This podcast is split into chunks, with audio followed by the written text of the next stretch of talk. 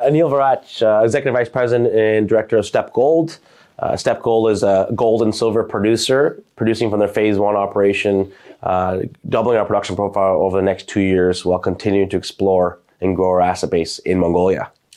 How are you? I'm good, thank you. Welcome to London. Thank you. I apologise for the weather. As expected. as expected, as advertised. Yeah, for sure, sure. So, yeah, um, Mines and Money, Yep. uh, meeting investors, busy. Busy, busy. Yeah, this is uh, a lot busier than, than last year's, I would say. Uh, Yeah. And so you're feeling a little bit more energized. Yeah. Uh, I think there's 4,000 pe- people here today, so it's uh, it seems better. Good. No, that's good. That's good. That's good. Um, look, I um, wanted to catch up with you guys because I think last time we spoke, you made a bunch of promises to me about how things would kind of advance and, and, and move ahead. I'm particularly interested in balance sheet because you're producing gold and silver now, right? Yep. How's the, How's the balance sheet? Uh, good. Uh, I could say we started this year with uh, you know uh, debt on the balance sheet plus a lot of payables that we uh, accrued when we weren't in production uh, last year uh, to avoid equity dilution, which we did successfully. So this year uh, we produced probably already thirty thousand ounces this year at about eight hundred dollars an ounce since March till now, uh, till end of November we'll call it. Uh, so that's obviously a lot of cash flow Yeah. to pay back pay back some of those payables, knock them down, to actually pay back some of the debt we used uh, to uh, acquire and install our phase two crusher. Yep. So we drew down on some debt and we used operating cash flow to pay that down. So we're continuing to use our cash flow to strengthen our balance sheet, going to the new year hopefully with no debt or very minimal Okay. To allow us to expand into the phase two. That's what that's what I was Yeah. trying to get to. Trying To understand when, when all that kind of gets paid off. Yeah. Fresh start, a fresh start, and, and, and a run run at next year, 2023. So uh, phase two will be delivered by when? uh, about two years from now. Right. Okay. Yeah. And what's that give you? Where's that move you from and to? Yeah, so it moves us from about 45, 50,000 ounces at about $800 all in cost to about 105,000 ounces Wow. at similar costs. Wow. Yeah, so maybe eight, 800, 850. So it's a big, big jump uh, in cash flow, as Yeah. you can imagine. And it's meaningful mine life. It's over 10 and a half years today for phase two. Right. Uh, and still growing. A lot of the companies come on here. They get value. People people take the value early, right? Mm-hmm. They're looking at these things and going, "It will probably be great one day." You're not getting any joy in that front, are you? No. I think. What, what do you think people are waiting for? The, for the cash actually come rolling in, for the debt to be paid off, payables to be paid off. It- It's a it's a mixed bag to be honest. I can't Yeah. give you the exact answer. I, I mean, all I can tell you is two and a half years ago, when we didn't have ten and a half years of mine life that's permitted and expanding, uh, solidified over hundred thousand ounces, we were only at a three to four year mine life oxide mine at this run rate, and we were at 220 million market cap. Today we're at sub 80. So yeah, we've we've executed the last year. So uh, maybe there's an overhang on the project financing side. People want to see that Yeah. that can deli- be delivered. Yeah. So there's no imminent or massive equity dilution. And that's Yeah. what we're trying to avoid. So maybe that's one piece. Um, and now we have been producing for nine months without any stoppage. So I, I can't say people are waiting too much longer to see continued production. But we're going into the winter. There is lower recovery, lower production as expected. Hmm. Um, maybe you want to see that. Maybe you want to see the balance sheet a bit stronger. Um, exploration results. it's a mixed bag because I see guys put out exploration results Yeah. nothing happens. Producers who generate cash flow like us, nothing happens. But then those producers who generate a nice drill hole, then they get some love. So Yeah. maybe that's what we need. Well, I know, but 2020 Yeah. was nuts. I think everything was super overvalued at that point. Yeah. So, but even now, we're having mm-hmm. de-risked as much as you have. Yeah. Getting into production, which is no mean feat. Not mm-hmm. too many people can claim that. Lots of people talk about it. Yeah. Not many people deliver it. That's right. And we're talking about 105,000 ounce a year production within two years.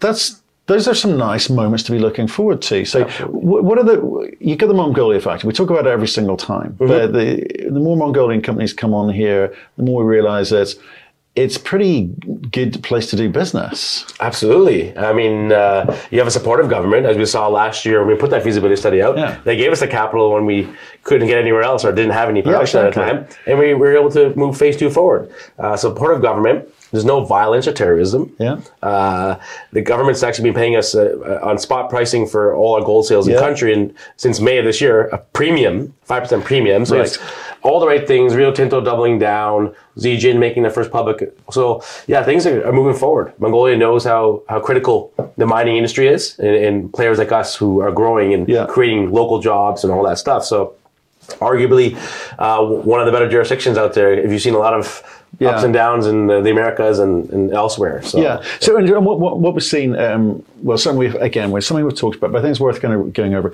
is the ability to actually get your consumables, whether they be your reagents or, or, or whatever, because they've got to come from outside country, right? right. And they, they, I know you've got multiple routes to, to market for that. Experiencing any issues now? Because you moved from this kind of just in time to this kind of inventory based yeah. system? So we solved that just in time Yeah. issue where we're dependent on only one supplier, one country, Mm-hmm. being China. So that land border with China still remains closed today for hazardous materials.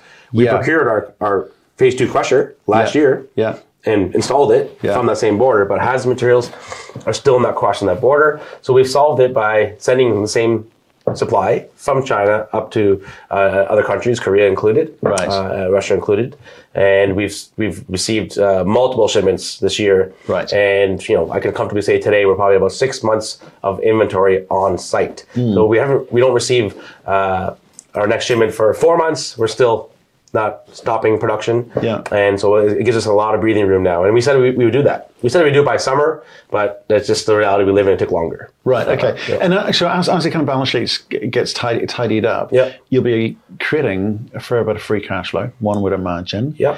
Is your attitude, given what you come from, head down? Let's just do our thing here, or are you starting to have a look around elsewhere where people haven't perhaps been able to deliver what you've delivered? A producer. Yeah, no, absolutely. I mean, that's natural. Uh, one is, yeah, the cash is going to build up quickly because a lot of our inventory has been paid for in terms of mining, blasting, and sitting there ready to be processed. So we have 70 plus thousand ounces ahead of us. So if we never blasted or mined again, at least for 18 months, we can Yeah. continue to produce and generate cash flow. A lot of that has been paid for. Yeah. So you're going to see the cash build up even more. Uh, You allocate costs, they're all in costs, be similar, but from a cash flow perspective, it's only going to get stronger for the next 18 months. Yeah. So that's we're, going to plow through that, try to get as much cash as we can out of this business to strengthen our balance sheet. Yeah. To allow to use that cash to self fund the equity component of the phase two expansion. Mm-hmm. And yeah, so you always have to look at other things, but for us, there's a lot of opportunity in country first. Right. We're not looking uh, outside Mongolia at the moment. There's,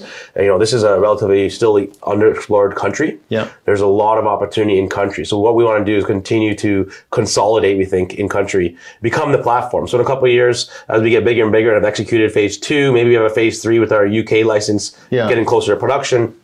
We built a production profile that has scale, has meaningful mine life, which we've already demonstrated at phase two, and then Mm-hmm. maybe it makes sense. But uh, there's enough opportunity in country, I would say, that we don't need to uh, look elsewhere at the moment. Well, that, that, that's kind of interesting because I, I was wondering what, how much the Mongolian factor had played in your perception of what the market thinks about you. Yeah. So therefore, would you de-risk and go to another jurisdiction? Sure. I can understand why uh, Mongolia is fairly untapped, right? There's not a Mm. lot of players there. And maybe that's part of the issue. People just don't quite kind of get it yet. So Yeah. Mm-hmm. where would you liken Mongolia to? Because I think there's the kind of anti-China rhetoric which goes around a lot, and obviously Russia's going through its its issues at, at, Mm-hmm. Yeah. at the moment. So, what, would- what would you say it's like in terms of working? Well, one is mis- is misunderstood. Yeah. We spent years educating people about Mongolia because you get a lot of responses from institutional investors no Mongolia. And Yeah. then I, I asked the question, why? Yeah. And a lot of them didn't know. They, Exactly. they read the Financial Times and they saw some skirmish between Oyu Tolgoi and Rio Tinto. Yeah. That was an asset company specific issue, not a Yeah, um, a country issue. Yeah, so yeah. it's education, and we're showing that through execution. Like it's really Right. hard to not look at the facts. And we built a mine with the government support, have created those jobs and profitably. So no one's held us back. In fact, the government never held back Oyu Tolgoi during this ten years of noise. That's always progressed. There was never a, blockade Hmm. or any of the, uh, anything of, of that sort in country, which happens in many other countries, by the way, when there's a, uh um, you know unresolved Yeah. uh, issue with the government and, and, and the, um, a major or super Yeah. major like Rio. Yeah. Uh, so for us, it's all about education. Yes, people look at we have two superpowers, Russia and China. We're landlocked, uh, Hmm. and when they're saying, "Well, you're stuck. Uh, are they going to invade you? Uh, is that your only options for Hmm. Partnership?" No. Um, in fact, the Koreans, Japanese, Germans, Indians. Uh, uh, U.S. are all in Mongolia in one way or another, whether they're building out infrastructure, looking for other uh, mining opportunities. So um, Japan, Korea as well, right? Yeah, so yeah, you, yeah. I, I think we're we're in a strategic opportunity here, having executed multiple times in Mongolia, Yeah. right? And now people are looking for more uh, opportunities, and they'll, they'll work through us. Well, strategic opportunity is one thing. That's for you as a bit operating business. Yeah. I'm looking for investment opportunity. And you've got Uncle Eric aboard, haven't you? He he's quite good at spotting opportunities. Yes. And I understand he's invested a little bit more money recently. He has, as well. has. Yeah. So, you know, he was our last equity investor in August 2020. We raised Yeah. uh, 50 million just with him.